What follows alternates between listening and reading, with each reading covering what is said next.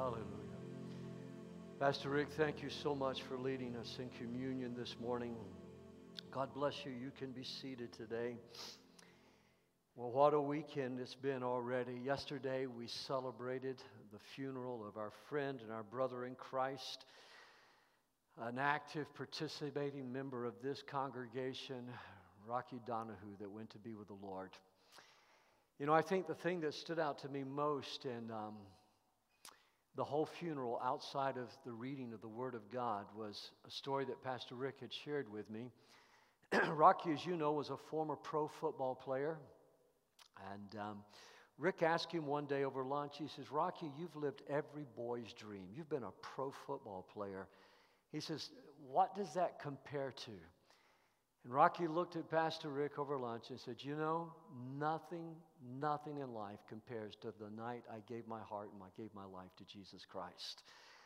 And to think about that statement that Rocky's faith and his trust and his gratitude for God's amazing grace, what an easy, what a wonderful, joyful funeral it was to preach because we know Rocky is not dead. I was reading it again this morning in my devotions where Jesus said, You err. God is not the God of the dead, He is God of the living. And in that instance, He was referring to you know, to Moses and Abraham and Jacob. And friends, I want you to know this morning to be absent from the body is to be present with the Lord. And that's one of the many, many verses of Scripture that Rocky had highlighted in his Bible. Well, my topic today is finding Jesus in a COVID world. And if you're joining us on Facebook or YouTube, we're so glad that you're joining with us. You can find our notes. If you haven't already, you can download our app from Woodland Church Mobile. It's on the App Store, at uh, the Apple Store, and the Google Store as well. And you can follow along. Also, all the lyrics to the courses we sing are there as well. But I get asked a question quite frequently during this COVID crisis we're in. It has to do with the message that messages I have preached for the previous two weeks keeping faith in a COVID world, growing faith in a COVID, COVID world. But today I would like to talk to you about finding faith or finding Jesus in a COVID world. And the question that I have been asked by quite a few people is Pastor, where is God in a world like this? Where is God in all of the crisis and the suffering that's going on globally? I've had believers ask me, I've had people who are not believers ask me that question. I've had people ask me that from all walks of life that you could imagine. Where do you find God? And even before, even before this started, people would ask me occasionally, Where is God in all the war and all the evil and the suffering? And that's a topic that I would like to address with you this morning. We had a marvelous first service today. And um, so I want to go to a passage that you may look at it first and go, wow, where is Pastor Clanton going with this? But let me just kind of give you a little bit of a background and a setting with the story that this that we're going to read from the Bible. Jesus and his parents, Mary and Joseph, they're on their they're coming back from the Passover celebration. And it's very important that you keep in mind that this is Passover. So if you don't mind, stand with me one more time out of respect for the word of the Lord. If you're at home, would you stand too out of reverence and respect for the word of God? As I read this morning from Luke chapter 2 and verse 42. When Jesus was 12 years old, they attended the festival or Passover as usual. After the celebration was over, they started home to Nazareth, another city. But Jesus stayed behind in Jerusalem. Now, Jesus was 12, don't forget that. He's going to be 13. That's very important to the story. His parents didn't miss him at first because they assumed he was among the other travelers.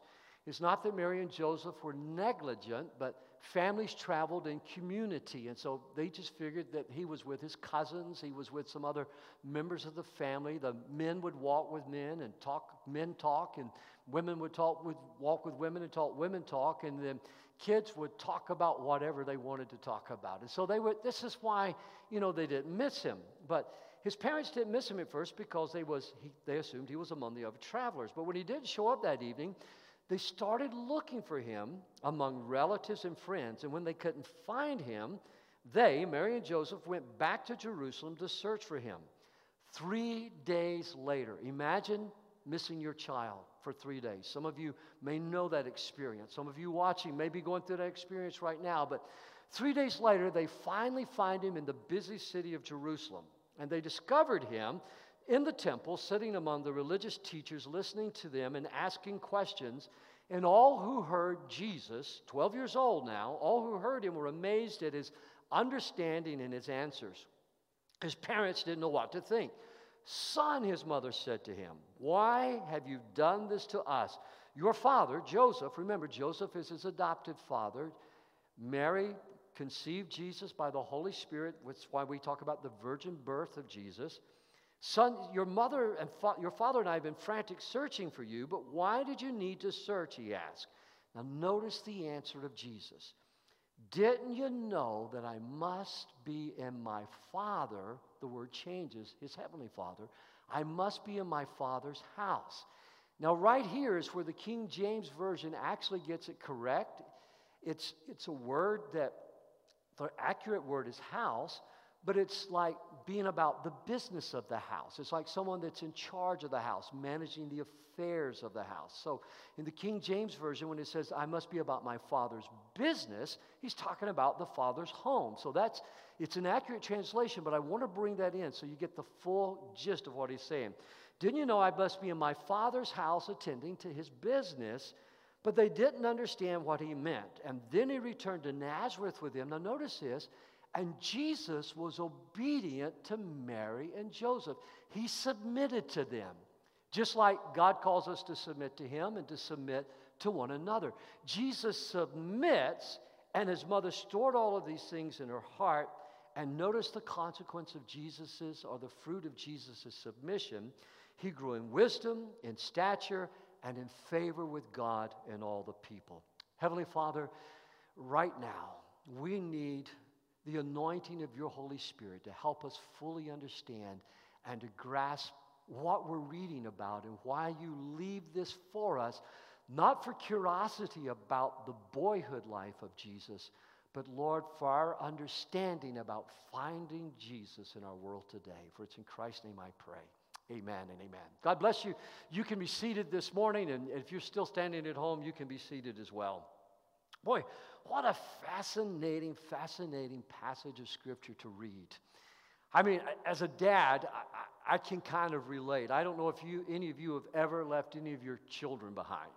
And if you have, don't raise your hands. But in the first service, there were people immediately started raising their hand and nodding. But I remember we got home one day and the phone rang, and this was back when we still had a landline. And the phone rang, and I picked up the phone and answered, says, Dad? And I said, Andrew, he goes, You left me at the church. I go, I thought you were with your mom. He goes, She thought I was with you. And so I turned around and I came back to pick up my son. And I'm sure that's happened to some of us before where we thought our, our son or our daughter was with somebody else. As a, as a youth pastor, and when I used to take kids all over the country and the world, I would always do a head count. And I will never forget on one particular trip, I had taken a group of students tubing on Ichetucknee Springs in Florida. One of the places that when you visit, you're just convinced there is a God. It's a beautiful cold water spring. And, and after we had tubed all day and swam all day, we loaded up the bus. And one of our youth sponsors did a head count, said, Pastor Dennis, everybody's here. I told our bus driver, let's go. We got down the highways a little bit. And one of the kids came up front and says, Pastor Dennis, so and so got off the bus after the head count. I said, How'd they get off? Says they went out the back exit. And so we had to turn around. All the kids were moaning and groaning. All the adults were groaning. There's no cell phone to call parents and to tell them we're going to be late, you know, getting there. We go back. Just be honest. Have you ever wanted to smack somebody else's kid before? You know, have you just ever wanted to drop kick them into next week? And so you, you pick them up, you bring them back. Everybody's waiting at the church. This particular girl thinks the funniest thing in the world. I convey with all the sobriety and sternness that I can to her parents how it's convinced, how it's inconvenienced to everyone, hoping they're going to smack her. But instead, they just laugh about it, and she was spoiled rotten. And she's probably watching this today because she's still one of my good friends. God did an amazing work of grace in her life. But the point I'm making is sometimes it's just easy to forget one of your kids. And so don't be real harsh on Mary and Joseph. But I think we can look at this and we can just question some of our assumptions. And some of our assumptions a lot of times are this is we leave church just like Mary and Joseph left the temple and we forget Jesus. We leave church and we forget Jesus. It's very possible for you to walk out of this service today and to get so busy with your, your affairs of life, to get so busy with the things of this world, your worries, your concerns, your job, your household. Some of you may be going to buy groceries this afternoon. Some of you may be going on a picnic. Some of you may be going home to do your weekly planning. Some of you may be going to the hospital or nursing home to look in through the window to check on a loved one. And it's so easy to leave church and forget Jesus. And Mary and Joseph left the temple just assuming Christ was with them. I know that Jesus has promised to be with us always, even into the end of the earth, but it's very important that we remember we can grow cold and we can grow distant to that promise. And it's why in my life, I want to, first of all, I want to walk close with my family in Christ daily. I want to walk close with my family in Christ daily. And I kind of shrunk two points into this, so let me make it clear what I'm saying. I want to walk close with Becky and our four children and our three grandchildren. I want to walk close with them daily. It's why I talk with still our grown kids almost every day. It's why I pray for them every day. It's why Becky and I pray together every day. It's why it's so important we want to walk in faith daily. I want to know my kids' condition. So even my grown children, I ask them, How's your walk with Christ? How's your faith? Are you growing? Are you facing any challenges? Are you facing any problems? Because I understand how easy it can be to become cold and distant to Christ. I want to be one of those that's always throwing some wood on the fire. You know, the only thing I love about winter in Michigan, and I'm being real, real honest here. So, for those of you that are snow lovers and cold lovers, you forgive me. The only thing I love about winter in Michigan is a fireplace. And I know with the fire, I'm pretty good, aren't I, Pastor Rick? You've been over a lot of times when we need to add another log to that fire, when we need to bank it up. And when Pastor Mark and Kyra over to the house, Pastor Mark hogs the fireplace. He's right there in front of it to get the warmth of it because you want to keep that fire going. And there's a verse of scripture in the Proverbs that says that where there's no wood, where there's no fuel, the fire goeth out. And so it's really important that we feed our faith. So I want to walk with my family. I want to walk close with you. It's why we do the daily prayer updates. It's why we do the prayer meetings on Saturday nights. It's because I, we want to encourage your faith, to grow in faith and walk in faith. And can I say thank you for so many of you who've been sharing this? People in the community are actually coming up to me and they're watching the daily prayer updates because you're sharing those. And let me encourage you to continue to do that. The Bible says that when Jesus was 12, they attended the festival Passover as usual. As usual. I hope that you're going to make it a family habit in, when this COVID crisis is over, not to stay home and watch on Facebook and YouTube, but you'll make it a habit to be in church with your family. You'll make it a habit to come and worship together. It's great to worship online during this COVID crisis and to use what we have, but it has been wonderful, hasn't it, to be gathering outside under the tent and under the shade trees and worshiping and taking communion there. It's been wonderful to be able to come back in on rainy days like today and, and to be able to worship. But, friends, it's important that we include our worship time together. If there's anything I admire about my Jewish friends and my Muslim friends, it's how they teach their children. It's how they encourage their children to grow. It's how they are sure to have them in synagogue and in the service. But it makes me recognize something else about my life with Christ. And I've been a pastor long enough, I believe I can say this without being demeaning. It causes me to recognize something about Christians' lives that when I'm inconsistent in my faith, I need to go back to my first love. When I'm inconsistent in my faith, I need to go back to my first love. You know, Garrison Keillor told a story one time. He says, God should have told Adam and Eve, if he's only going to give them one commandment, he shouldn't have said, Don't eat the fruit of the tree. He said he should have told them, Don't eat the snake. He said, Because everybody stays away from snakes.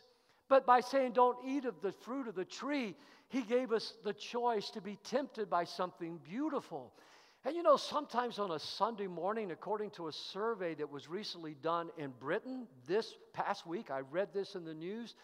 When people were talking about what made a perfect Sunday, in their survey, nothing showed up about being in church. It's the reason that in Western Europe and in Great Britain, they're called a post Christian civilization today.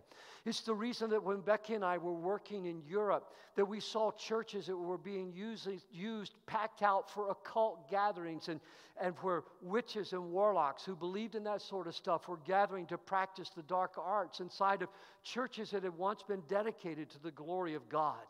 You see, when churches become comfortable in their faith, they begin to get comfortable in the their beautiful facilities like we have here. They begin to get comfortable in the fact that there's a program and there's ministries. They begin to have confidence in ourselves. I came to Jesus in the early 70s. I committed my life to Christ when I was 16 years old. I have, I have shared with you before, I was bitter. I was struggling with a lot of issues, but I crossed the line and committed my life to Jesus. But what was happening in America was something that I had never seen in church before. And I'm not knocking the church I grew up in, they were sweet people and they were good people. But there was something called the Jesus movement. There was a Jesus revival, as Time Magazine would call it. Time Magazine even, even carried cover stories on the Jesus movement and Jesus people and all of a sudden these hippies were coming to know Jesus Christ and to love him and to worship him as their Savior. They were having baptisms in the Pacific Ocean. And across America, this great revival happened among the youth of America as they were crossing the line and committing their lives to Jesus. Well, my pastor at that time took a hard stance against the music artists like Larry Norman were coming along, and Larry had long blonde hair. He was the original Christian rock and roller. He sang a song that kind of shook some people up Jesus is a rock that doesn't roll. By the way, it's a great song. You need to listen to it. And if you've got Spotify or something like that, just listen to some Larry Norman. It'll bless you. I promise you, it'll bless you. But my parents, you know, they were convinced maybe our pastor was right and they didn't want me listening to this. So I, you know, would meet with some friends after I left my job at a real place called the Piggly Wiggly. That's where I worked at. And I would meet my Christian buddies and friends that were also coming to know Jesus. And they were listening to Larry Norman. And so I bought this album and I hid it for a while. And so I finally played it. Do any of you remember a record player? Not a stereo, but a portable record player. And I asked my parents to listen to this. And I wrote the lyrics out because there were no lyrics inside like they do now, you know. I just wrote the lyrics out. And so finally, my dad says, Okay, fella. And when he was being affectionate, I was always fella. When I wasn't being affectionate, it was Dennis Everett Clanton. But at that point, he says, Okay, fella, the lyrics are good. I don't like the music, but you can listen to that. And so uh, Larry Norman would be blasting in my bedroom when I came home. And I'm so grateful for that. But you see, Jesus was being found not in the churches, Jesus was being found in these young hippies that were coming to Christ. And then churches began to see something was happening. People were not getting saved in their buildings. People were not getting saved like we thought they should, thought they should coming to our churches, but they were being saved in, in, in Bible studies on the street in the most unusual places. I went to Bible college after I graduated from high school a very conservative Bible college.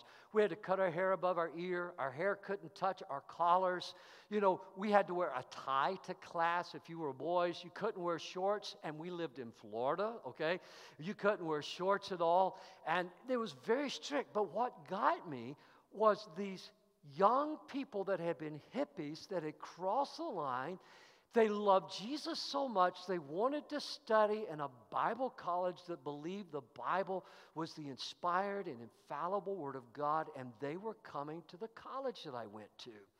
Chuck was one of those guys, became a good friend. He was from Connecticut. He's still a Facebook friend today, and I hope is listening to the message. But, uh, you know, Chuck and I became good friends. And I said, Chuck, why would you cut your hair? Why would you abide by all these rules, you know, knowing what we know now? And Chuck just wanted so much to learn to love Jesus and grow to love Jesus. Well, Chuck and I came to my home in Georgia to visit my family one weekend. I invited him to come up and spend Thanksgiving with us, and my parents fell in love with Jesus. Friends, that may not mean anything to you, but that was the first hippie my daddy ever liked. That was the first hippie my daddy ever loved because he loved Jesus and it began to change our family. So when people ask me this question today, I often think about this Where do you find Jesus? You find Jesus not in a building, you find Jesus not in a ministry, not in a program, but you find Jesus in the hearts and the lives of people that love him. That's why wherever we go, we take Jesus with us. Listen to what the scripture says. After the celebration was over, they started home to Nazareth, but Jesus stayed behind in Jerusalem, and his parents didn't miss him at first. I fear that sometimes we have more trust in the organization of the church than we have in Jesus Christ. I fear sometimes that we have more trust in the buildings of the church and the ministries of church than we have in Jesus. Look at what the Bible says. Jesus says to a prosperous church, Jesus says to a successful church, Jesus says to a church that is doing well. And before I read the scripture to you, let me tell you something else that happened. Not long after that, the Jesus movement began to just really blossom. Churches began to open up their doors like they should have done in the first place. Great things were happening. And there was a song that was written, and some of you are going to remember this song. It was called The Church Triumphant. Oh, the church triumphant. It's alive and well. Let the anthems ring out. Let the victory swell. For the church triumphant is alive and well. Well, it wasn't long after that. Matter of fact, just a very few short years after that, that suddenly the church was rocked with scandals, with stories that were so shocking that from Pentecostals to Catholics, the world of the church was being rocked as Jesus judged his church because of the scandals and exposed the dirtiness and the darkness that was taking place. You know, we don't like to talk about that, but we need to understand something. God will deal with us about our sins in His love and in His mercy. It was hard. I can't tell you the tears we cried. I can't tell you the tears we wept as we watched the things, whether it happened in a, a, Baptist church or a Pentecostal church or whether it happened in the Catholic church. It always brought grief because what it did was it weakened people's faith in Jesus. It weakened people's faith because they're asking in the midst of all this, where is Jesus? Where is Christ? Where is God in all of this? And the church would become a mockery.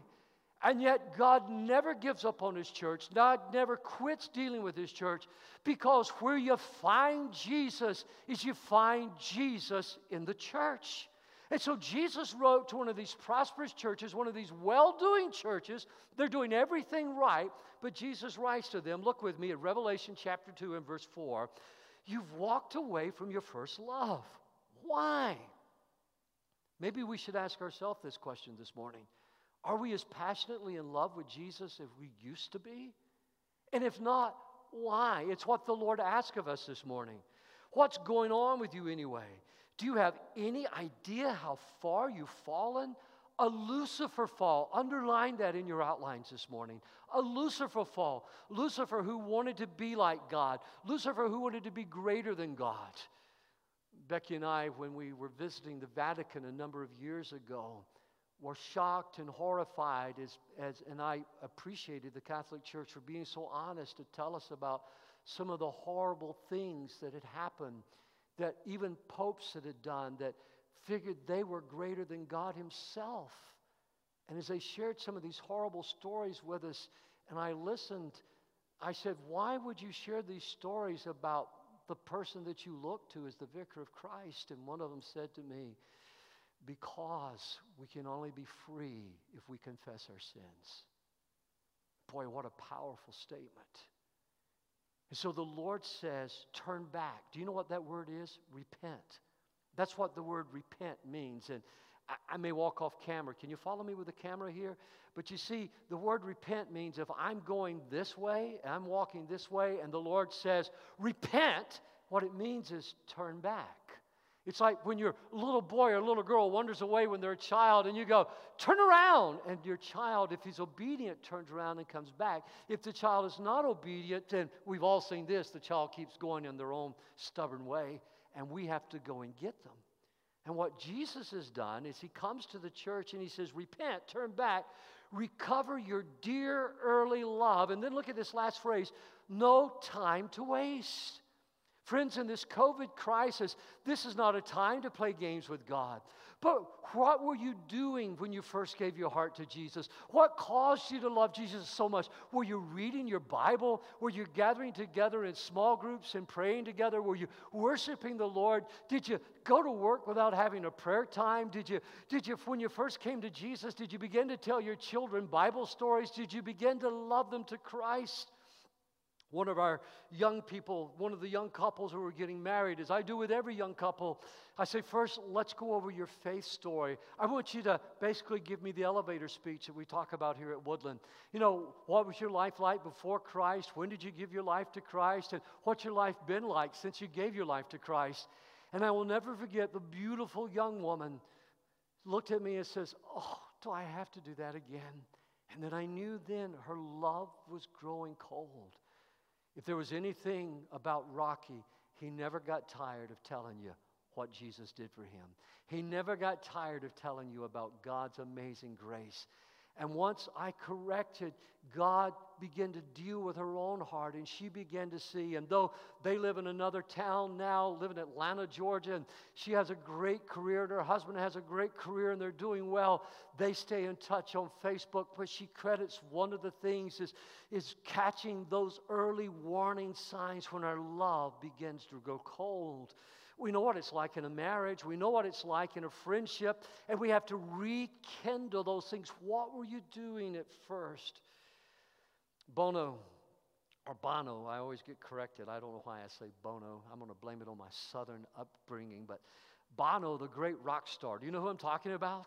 Bono and his wife were working for six weeks in Africa with AIDS children children who had AIDS, and his heart was broken. And he, when, after they flew home and they were back home, he said, God, what about these children? What are you going to do about these children?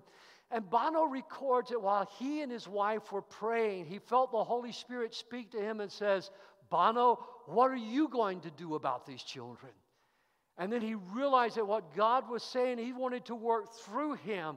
And so Bono began to use his connections and the influence he had. And he started with a, with a, a, a racist senator in the United States. You're going to be surprised when I tell you this name. But he started with Strom Thurmond, and Strom Thurmond agreed to be a part, the former senator from South Carolina.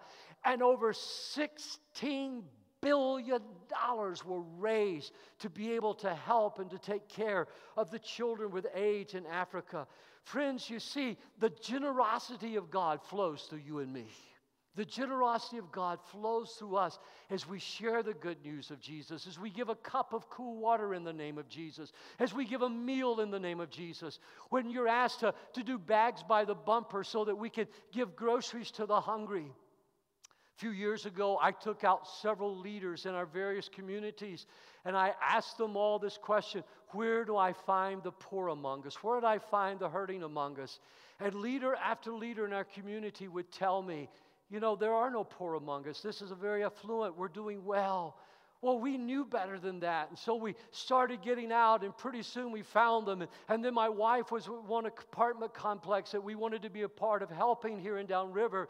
And I will never forget what the lady said. She says, If you're going to help us, please don't show up just one time and give people hope and then never return. And so we gave our word that we would not give hope and never return. Friends, Jesus doesn't have a plan B. The church is where Jesus Christ is supposed to be found, not in this building, but in your life and in my life.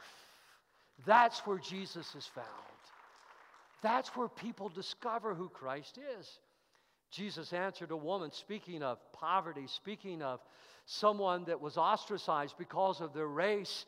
She was a Samaritan woman. She was what was known as uh, a mixed race. She was someone that had been divorced several times and was now living with a man that wasn't her husband.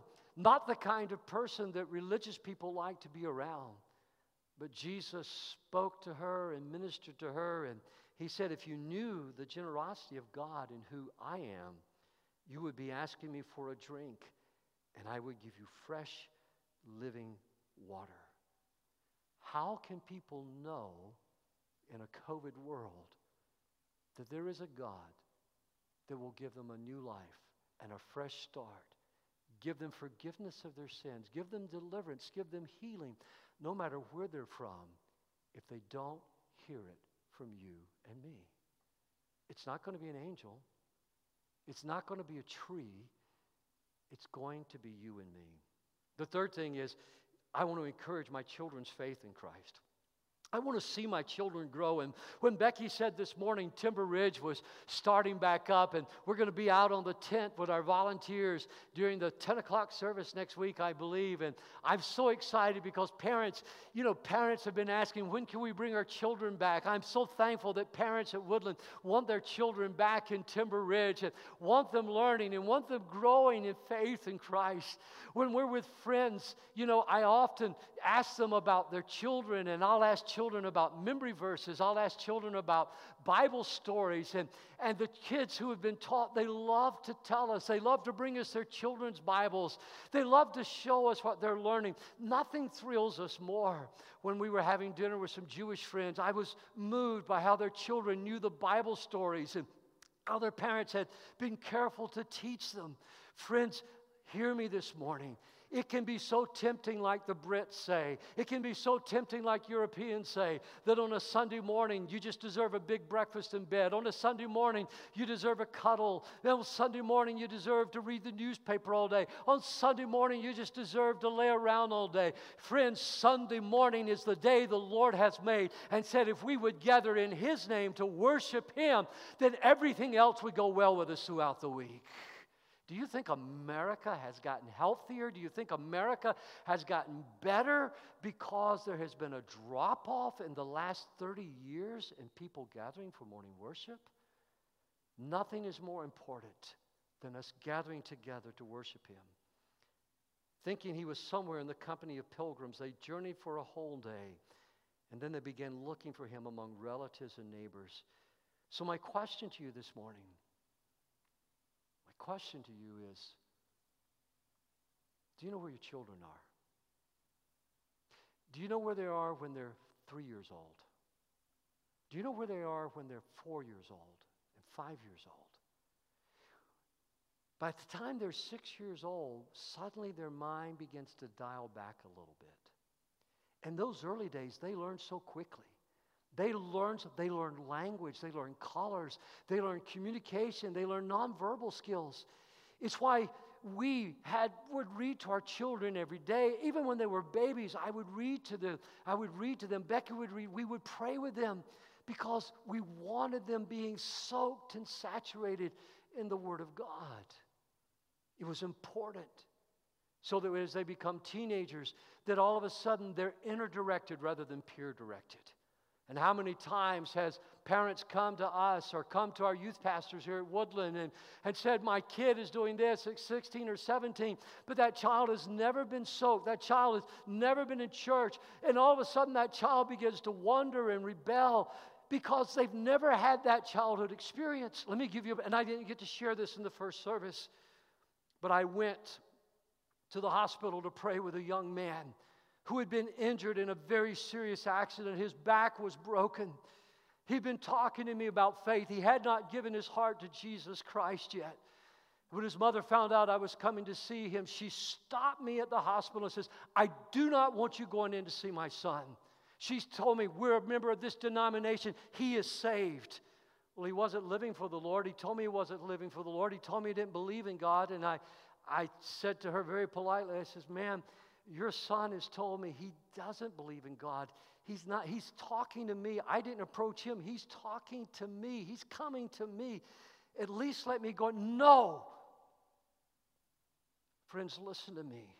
When your confidence is in a building or a denomination rather than in Jesus, you do not know where your children's faith is at.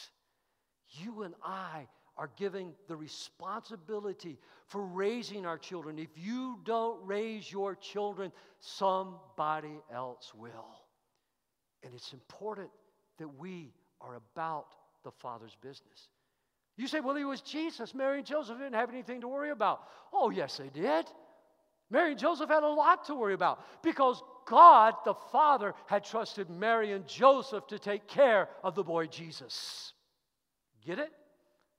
You see, God had trusted them. It was their responsibility to know where Jesus was at. But what's important about this story is that Jesus was about his father's business because at 13, among the Jewish people, a boy becomes a man and he assumes manly responsibilities. Jesus was the Passover lamb. Do you remember I told you how important it was to recognize what this feast was? Is that Jesus suddenly was aware as a boy what he was here for. He knew what he must do. So, my final question this morning is Do you know what you must do? Do you know what the must in your life are? Say that word with me must. Let's try it again. Must. You know, it's not a pleasant sounding word, is it? Sounds like musky, musty. But the must, it, it conveys a sense of urgency. As a matter of fact, it's only used about Jesus three times in the book of Luke. Look with me at this. Did you not know that I must be about my father's business? Remember, this is what he said to his parents. He's going to be the Passover lamb. I must preach the good news of the kingdom of God in other towns too. In Luke chapter 4 and verse 43, Jesus was going to preach the gospel everywhere. Uh, look at this the Son of Man must suffer many terrible things. He will be killed, but on the third day he will be raised from the dead. Jesus knew what he must do. Look at me right here now, please. Do you know what you are called to do with your life? Do you know what the must are in your life? Do you know why God has you here? This is the question so many young people are asking themselves. Sometimes it's the question so many others are asking themselves. It's the question that I prayed with people in this altar about. I prayed in my study. I prayed in Starbucks and Big Bear. People wanting to know, what must I do with my life? Well, the first thing that Jesus says is, you must be born again. If you would look with me at John chapter 3 and verse 7. And to be born again is to trust that Jesus Christ paid the price for your sins at Calvary, that when Jesus shed his blood, it was enough. Yesterday, I shared with the congregation that was here for Rocky's funeral that the reason that Rocky and that I and that you can have a confidence that we're going to stand before the Lord is not because of any good works we've done.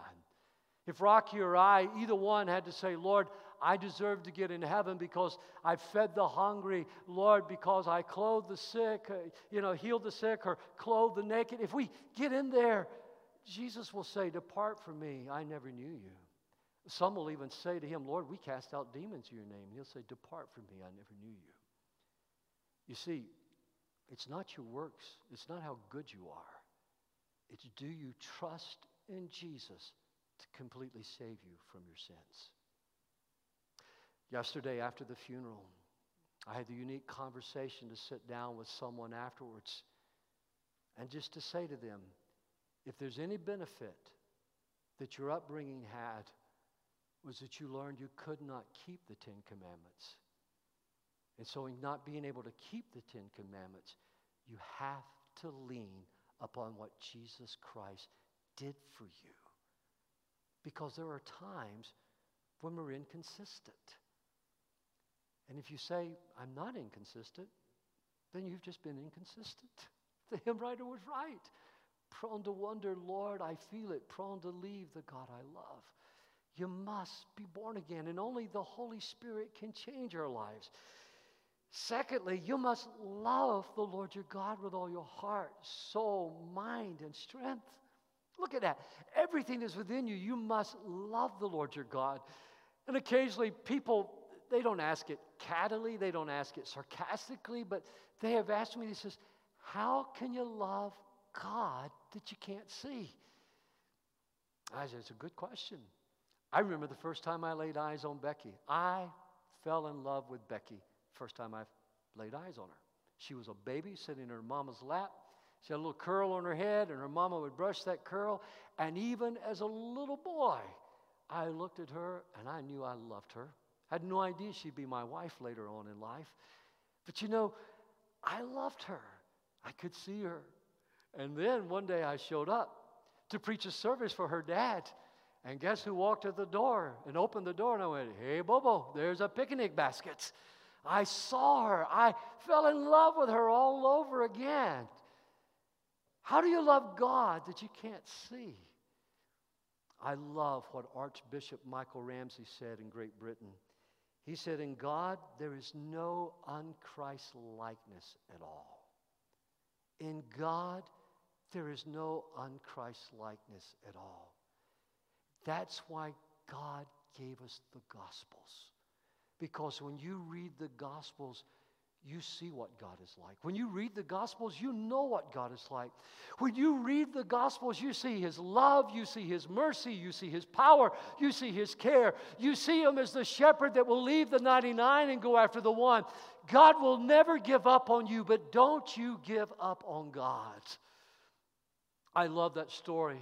You probably heard it, but I love telling it again.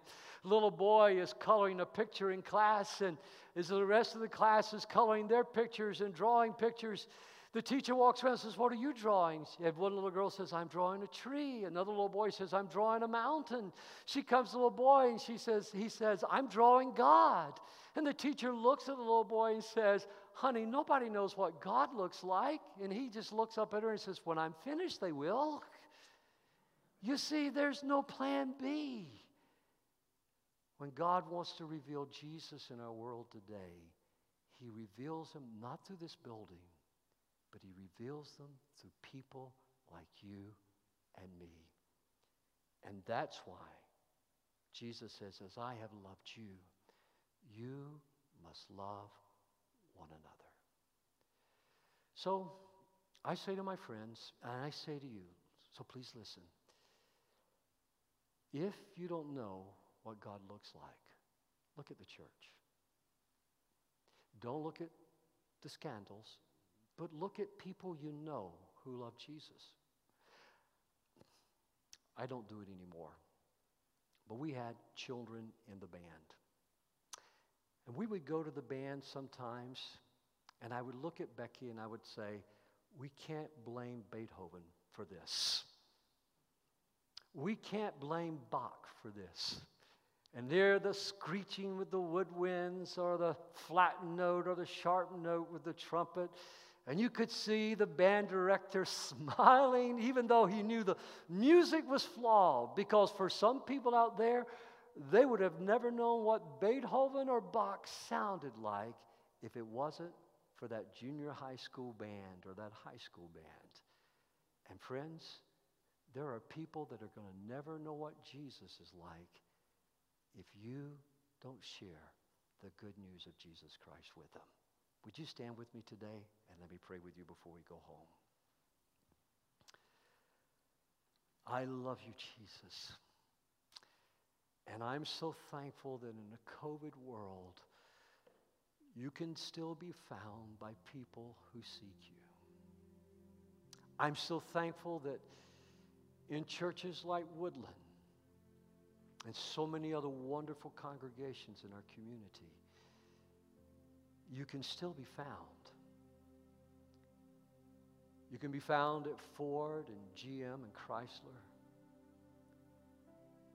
You can be found in the truck lines. You can be found in high school classrooms and university classrooms where passionate followers of Jesus Christ come in. You were found in people that, in my childhood and teenage years, people didn't think you could ever be found there. But in those hippies, Lord, today many whom I know are pastors and missionaries, doctors and nurses, musicians.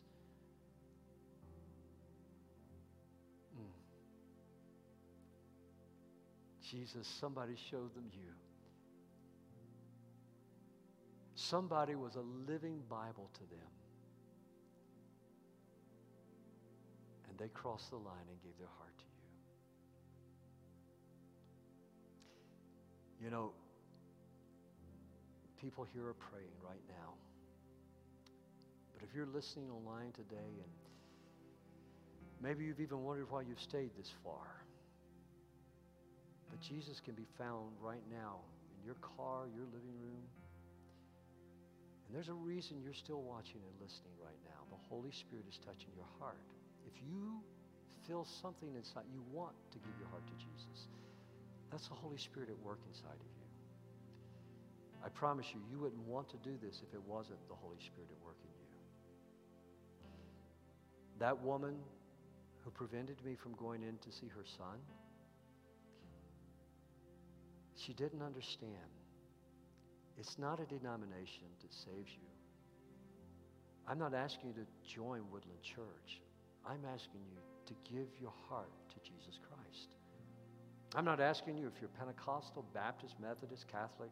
I could care less. Or whether you're Jewish, Muslim, or Hindu, or atheist. I could care less. What I do care about is have you given your heart to Jesus Christ? if you trusted Him to forgive you of your sins? Rocky Donahue said, Nothing could compare. Even being a pro football player, nothing could compare to the night he gave his heart to Jesus Christ. And the way you do that is simply by saying, Lord, forgive me. I believe in you. I trust in you. So if you're ready to do that, would you pray with me right now? And if you're here in this sanctuary and you haven't done that, you can pray with me as well. And just pray quietly. Say, Heavenly Father, I love you. I don't even understand why I love you. I can't see you. But I've learned enough about Jesus, even in this message today, to know that you love me. And to know that you were the Passover lamb. You were sacrificed for my sins at Calvary. But on the third day, you were raised again. And so now I ask you, Father, in the name of Jesus, be merciful to me. Come into my heart. Come into my life and make me a brand new person. As much as I know how, I give myself to you. In Jesus' name I pray. Amen.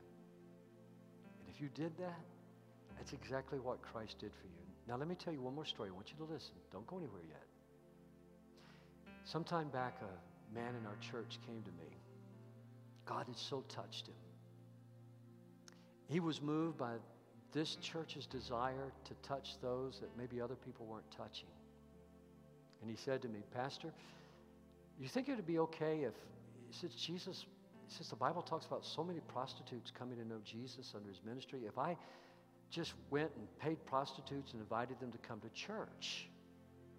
And I said, No, I don't think that's wise. I didn't want him to get arrested. His heart was in the right place. I said, But invite. Just, you know, if you know people like that, invite them to come.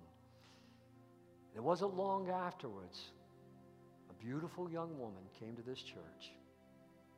She crossed the line, gave her heart to Jesus, was radically born again. I mean, total change in her life. Today, she's married, lives in another city. She's raised a wonderful family. all because somebody carried the good news of Jesus to them. Now that you've accepted Christ, you be sure and share how good God is. You share that He loves you. Because where can Jesus be found? Not in the perfect orchestra, but in people like you and me, however flawed we are. You don't want me to play Beethoven, but I can show you what I do know about Jesus Christ, and you can too. God bless you. I love you. I promise I'm going to be praying for you this week. If you will email me here at Woodland, I have something I'd love to give you and to send you as well. So let me bless you as I bless the congregation that's here today. Family, thank you so much for being here today. I love you. And now just receive this blessing from the Lord, from the Word of God. May the good Father in heaven who loves you and watches over you, the Father who never sleeps nor slumber, but all his ways cares for you, may he bless you with the opportunity to share your story of faith with someone this week and may people find Jesus Christ living and shining brightly in your life. God bless you. You're dismissed this morning.